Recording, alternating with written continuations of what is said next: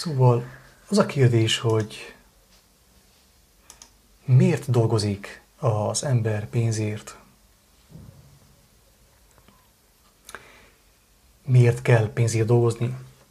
Így is feltető a kérdés, ugye, mert ez lassan már egy ilyen szabály lett a mi életünkben, belopta magát a mi életünkben, mint egy szabály, mint egy ilyen aranyszabály, amit sem megkérdelezni, sem felülírni nem lehet.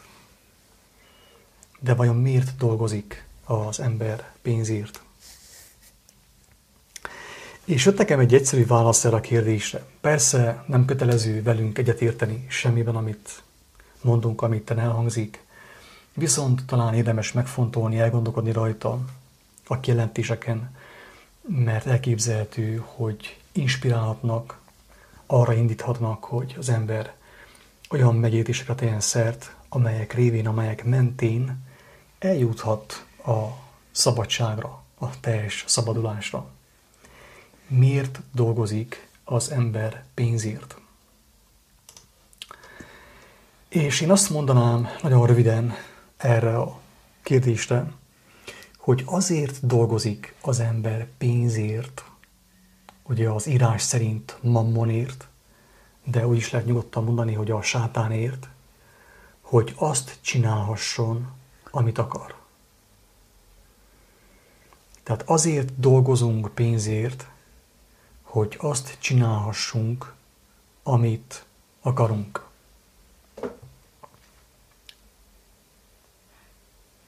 Ha az ember nem ragaszkodna ahhoz, hogy azt csináljon, amit akar, akkor nyilván nem kéne pénzért dolgozni. Ha az ember nem ragaszkodna ahhoz, hogy megvegye legújabb uh, divat árut, vagy a legújabb uh, BMW-t, vagy bármilyen tárgyat, ami örömet okoz számára, nem biztos, hogy kéne pénzért dolgozzon. De mivel ragaszkodunk, hogy kövessük a divatot, mindenben. Kövessük az embereket, másoljuk a, az előjárókat, a példamutatókat, mondjuk úgy, ugye a sztárokat. Ezért sajnos mi is arra kényszerülünk, hogy pénzért dolgozzunk. Ez a kijelentés nem teljesen alaptalan. Tehát ezt ugye nem így írja például az írásban. Jézus nem így mondja, nem ezekkel a szavakkal mondja. De ő is erre mutat. Ő is erre próbál ráhangolni bennünket, hogy először keressük az Isten országát, nem az emberek országát, az emberi elképzelésekre alapult, épült országot, életstílust, életvitelt, hanem az Isten országát. És minden más megadatik számára.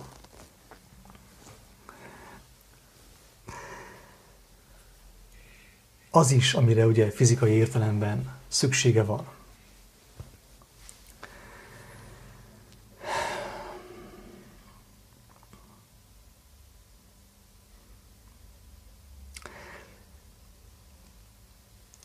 Ha az ember pénzért dolgozik, a mammonért dolgozik, ugye, az írás szerint.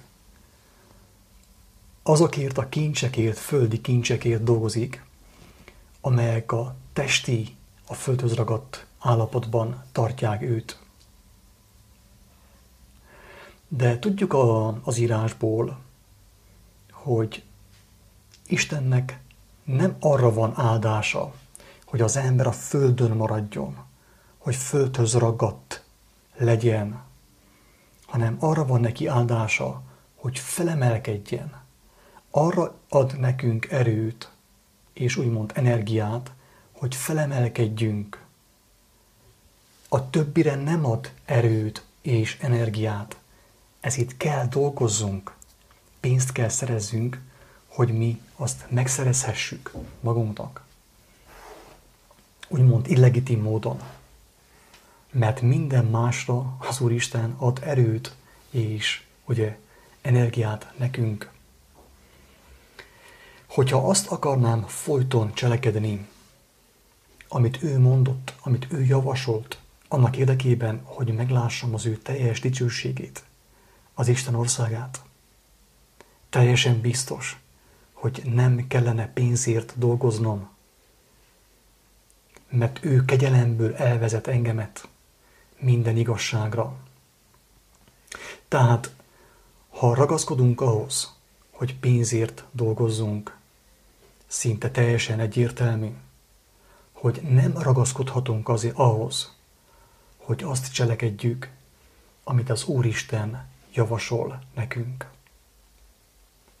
Nem tudom, mennyire érthető ez a gondolatmenet, mennyire követhető, hogy miért dolgozik az ember pénzért, miért dolgozunk pénzért. Miért kell idézőjelben nekünk pénzért dolgozni? Hogy azért, hogy azt csináljunk, azt csinálhassunk, amit akarunk, nem azt, amit Isten akar. Nem azt, amit az imában mondunk, hogy atyám, legyen meg a te akaratod. Mert hogyha ezt én teljesen komolyan gondolnám, akkor én megkapnék tőle mindent ajándékba, amire nekem szükségem van, hogy meglegyen az ő akarata. Mert az ő akaratára ő ad keretet nekem, ad támogatást. Mire nem ad nekem támogatást? Arra, ami az én akaratom.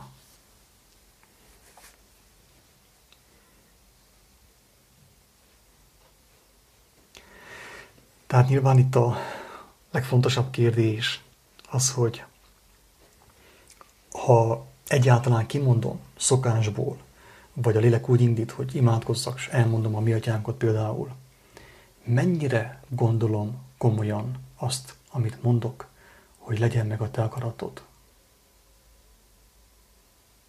És vajon, hogyha vajon, hogyha komolyan gondolom, teljesen komolyan gondolom, akkor nekem nőnek az igényeim, a függőségeim, vagy csökkennek? Vajon még többet kell dolgozzak pénzért, vagy kevesebbet? Ez a kérdés. Persze, mint tudjuk, Isten országában is van munka bőven, de nem pénzért csináljuk azt. Mert ha pénzért csináljuk, akkor ugye béresek vagyunk, akiket a pénz érdekel, nem pedig a, a bárányok, a juhok megmentése.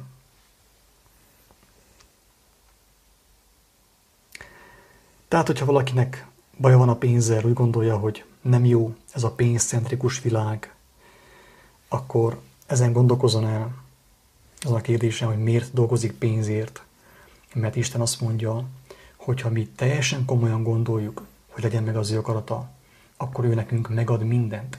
Nincs szükségünk arra, hogy pénzért dolgozzunk, hanem mint ahogy a megváltó is mondta, dolgozunk azért, az örökkévaló eledelért, amit a mindenható Istentől kapunk, és minden más megadatik.